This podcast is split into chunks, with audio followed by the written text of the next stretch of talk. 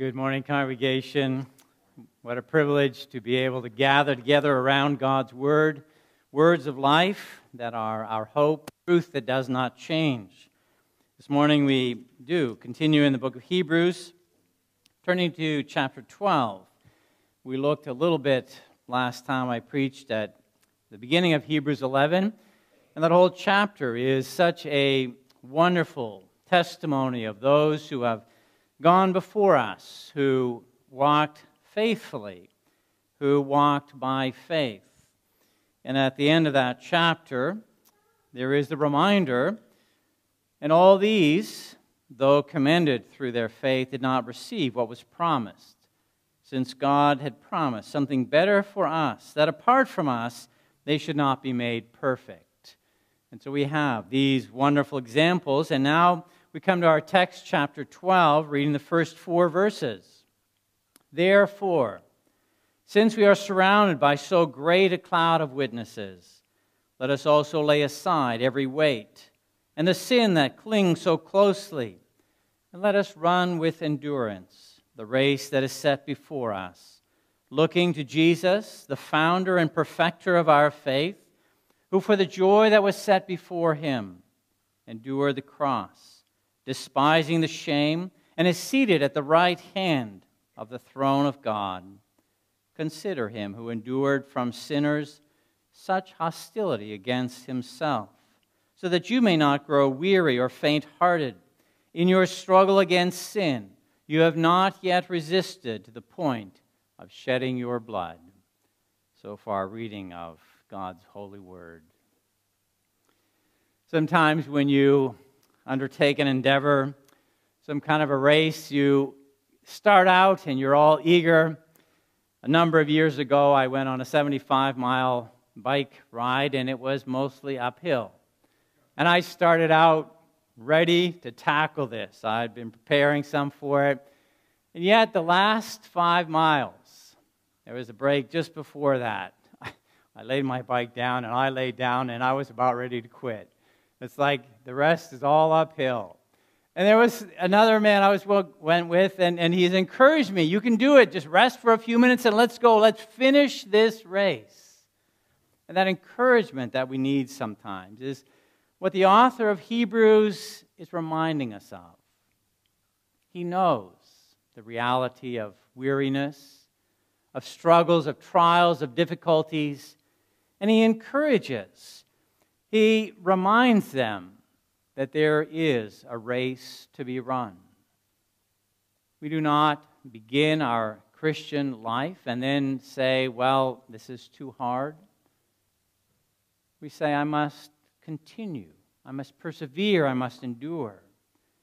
This is not a race that we go and we're running around in circles, ending up at the same place every time. No, a race has a beginning and it has an end. And we think of that in our lives that we too are looking for that finish. And the nature of that race is set before us here, where we are reminded that we must run with endurance the race that is before us. And here, what is termed race is understood to have a context in which there is struggle, in which there is effort, the same word in other places is translated as conflict. When Paul writes to other churches, he says, You know the conflict that I have for the sake of the gospel. And here there is the reminder that the Christian life is not a smooth track that we may coast down. No, it is more like an obstacle course where we must put forth an effort, where we must seek God's strength that we may endure and be faithful to the end. We think of how Paul encourages Timothy to fight the good fight of faith, that there is the effort that must be made. And there must then be this commitment to this race as we live our Christian lives. And there is the reminder then that we are to remove hindrances and we are to avoid and rid ourselves of sin that clings so closely. Imagine somebody getting ready for a race, a very important race, and you see them at the start, and then you see them picking up rocks, putting them in their pockets. And you think, um, what are you doing? Don't you know you need to run as fast as you can? You can't be adding weight, things that will hinder you. And this is the idea that the writer gives that there is the, the removal of every hindrance, those things that would slow us down, that would keep us from being able to accomplish the things we desire. What are those kinds of hindrances? So oftentimes it is a matter of focus, that we can lose focus. We become concerned with the things here and now.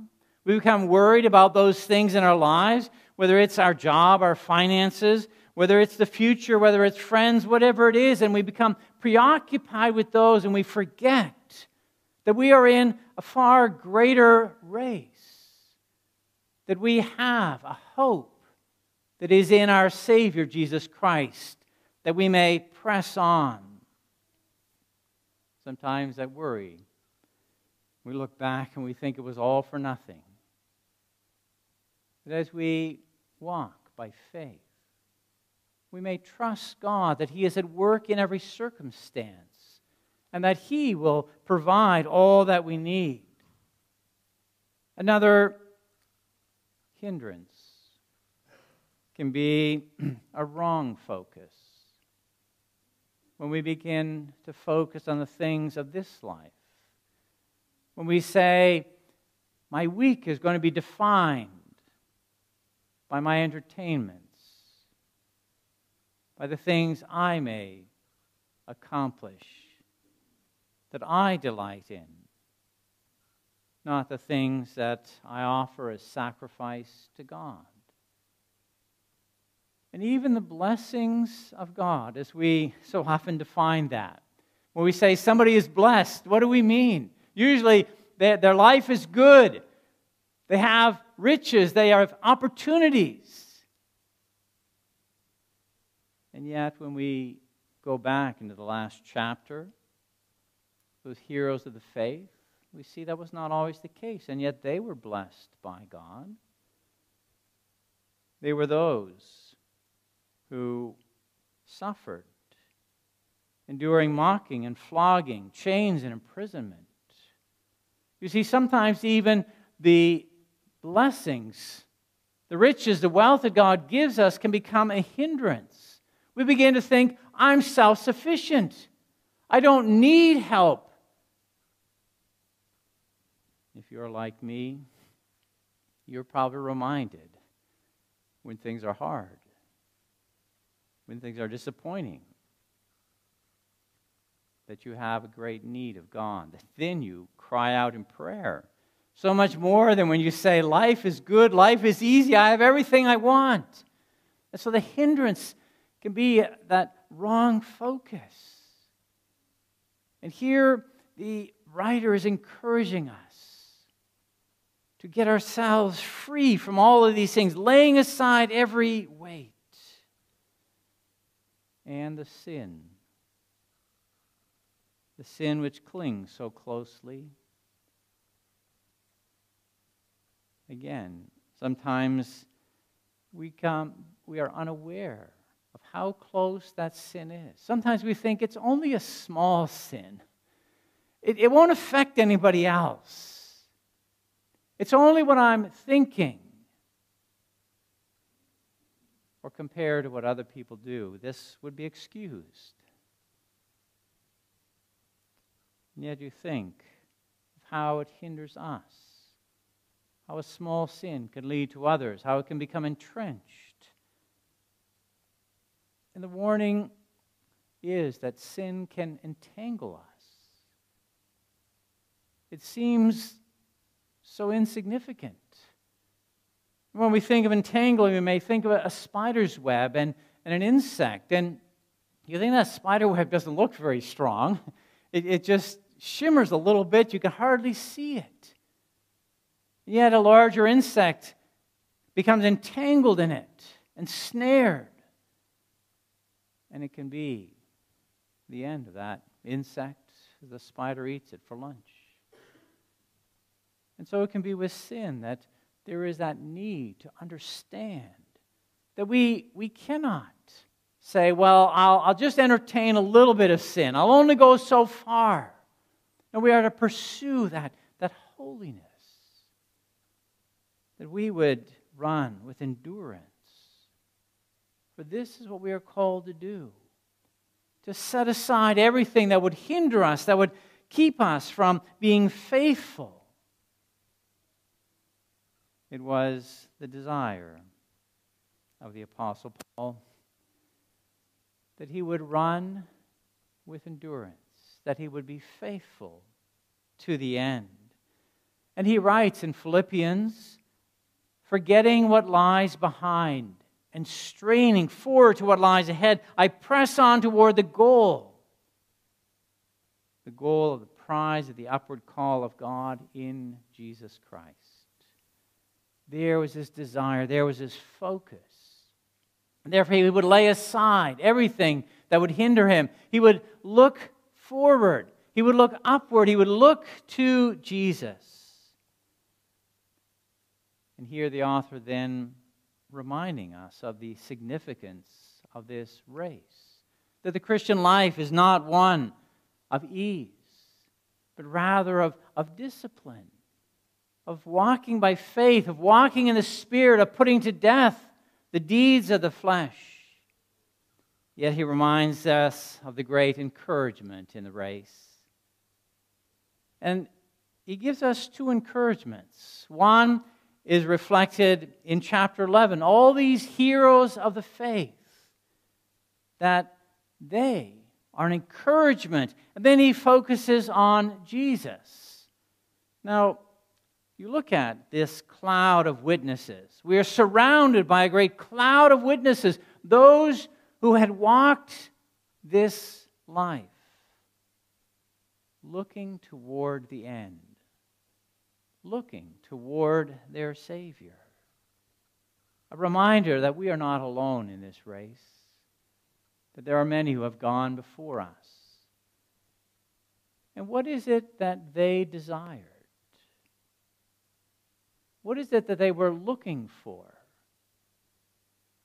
You see how they wanted that relationship to God, but they wanted the fullness of it. They were not content with the things of this life. Even the relationship they had with God, they desired much more. And how we are reminded of that in chapter 11, where you think of Abraham. And Abraham was wealthy. He was over a household that could raise an army of 318 men to rescue his nephew Lot. And yet, how did he see himself? A pilgrim, a stranger. He desired something far more the heavenly city that God built, one that was everlasting. And you can go through all of them. You look at Moses, raised in Pharaoh's household. What luxury, what authority, what power. And yet, it was not what would define him. It was not what he wanted. He desired to have that relationship with God.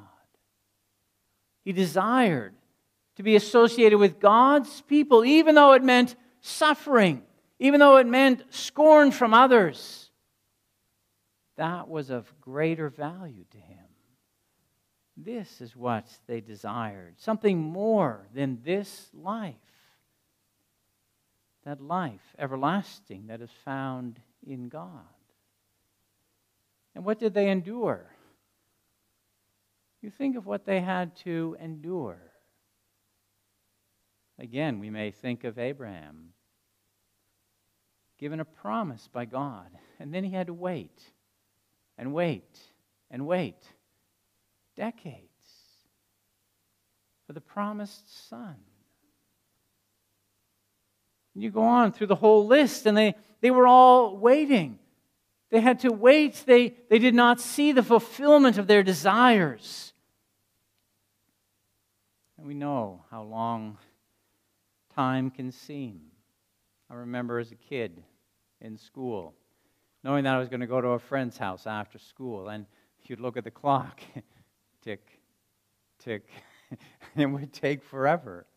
And here, these men and women of faith were waiting, longing and how it must have seemed like such a long time. And they had to endure all the distractions of life, the conflicts in this world, the opposition that they would face, the hurts, the sickness. All these things they had to endure.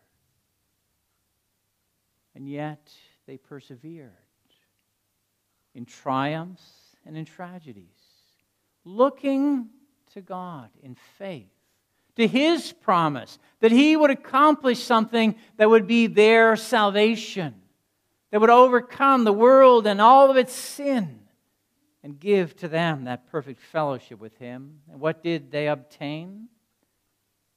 They obtained a good testimony. They obtained that testimony of the righteousness of faith. We saw that in Enoch. The testimony of God Himself, that they were trusting in Him and not in themselves. This is what they obtained, and, and yet they did not have the fullness of that. They had that hope, they had the promise, and yet in God's glorious design, we read from the end of chapter 11 God provided something better for us, that apart from us, they would not be made perfect. All God's people will be made perfect at the resurrection. Reunited, body and soul, for those who have died to live in the presence of God forever. And here's the great encouragement as we sometimes can become discouraged, as as we think, how long does this take? How long is this trial? And we go back and we say, look at this cloud of witnesses. The scripture full of men and women who were faithful, who persevered. But then the writer so wonderfully gives us a parallel. And he draws our attention to Jesus. Jesus, who is greater. That has been the, the, the series, the focus of it in Hebrews. Jesus is greater. And notice he says, looking to Jesus.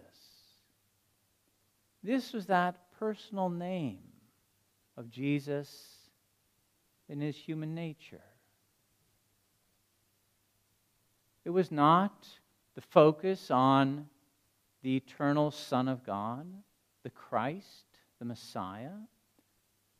It is Jesus who was born as a baby, who grew up, who had to learn, who learned obedience as a son. It is this personal name that we're reminded of, that he shared in our nature. This is not someone who has mastered something and now tells a student, well, just do this. Jesus has experienced the things that we experience,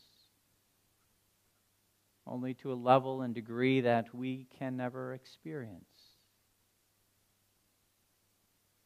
And we look at what Jesus desired. What is it that Jesus desired? We're reminded in our text, looking to Jesus the founder and perfecter of our faith, who for the joy that was set before him the joy that was set before him. What was that joy? Jesus, in his human nature, was longing for that kingdom of heaven, for righteousness to reign in heaven and on earth, for the holiness of God to shine forth in all of creation, for mankind to be in right relationship with God. This was the joy that he saw that would be to the glory of God. This was his desire. It cannot be the eternal joy of the Son of God, for he never lost that. Jesus was the Son of God, and as the Son of God, he was eternal with the Father, with the Holy Spirit, perfect in that fellowship and that joy within the triune God. But it was in his work as a representative for all who believe in him. The redemption of sinners. That this was his joy. This was his desire. And he then is the author and finisher, or we might also translate the pioneer and perfecter, that our faith is rooted, is grounded in Jesus. There is no other name under heaven given among men by which we must be saved. He is the only all sufficient Savior. And He is that one in whom our faith has its beginning and its end. We do not look outside of our Savior. This was what Jesus had as his joy. And we think of what Jesus endured. Yes, the heroes of the faith, some of them endured chains and imprisonment. They were stoned. They were sawn in two. They were killed with a sword. We think, does it get much worse than that? And we are reminded that he endured the cross. He endured the cross. Now, some might say, well, there were lots of peoples that the Romans crucified. They were not very nice to those they did not like. What was the difference with Jesus? When he was crucified, we are reminded that he bore the sin of his people. In Deuteronomy, we are told that those who were cursed and judged and condemned as they were hung on a tree, they were rejected by man and by God. This is what Jesus endured. This is why his death was different from every other death. The shame, the cruelty, the mocking, the abandonment by the Father, the weight laid upon him that we cannot begin to understand. This is what he endured. That suffering that caused him to cry out, My God, my God, why have you forsaken me? And yet, he endured. He was faithful because he desired. He desired to accomplish that work, that he might have a people for himself that he would call brothers, sisters that they might reign with him forever. Jesus desired, Jesus endured. And what did he obtain? The book of Hebrews is full of what he obtained. Beginning at Hebrews 1, verse 3.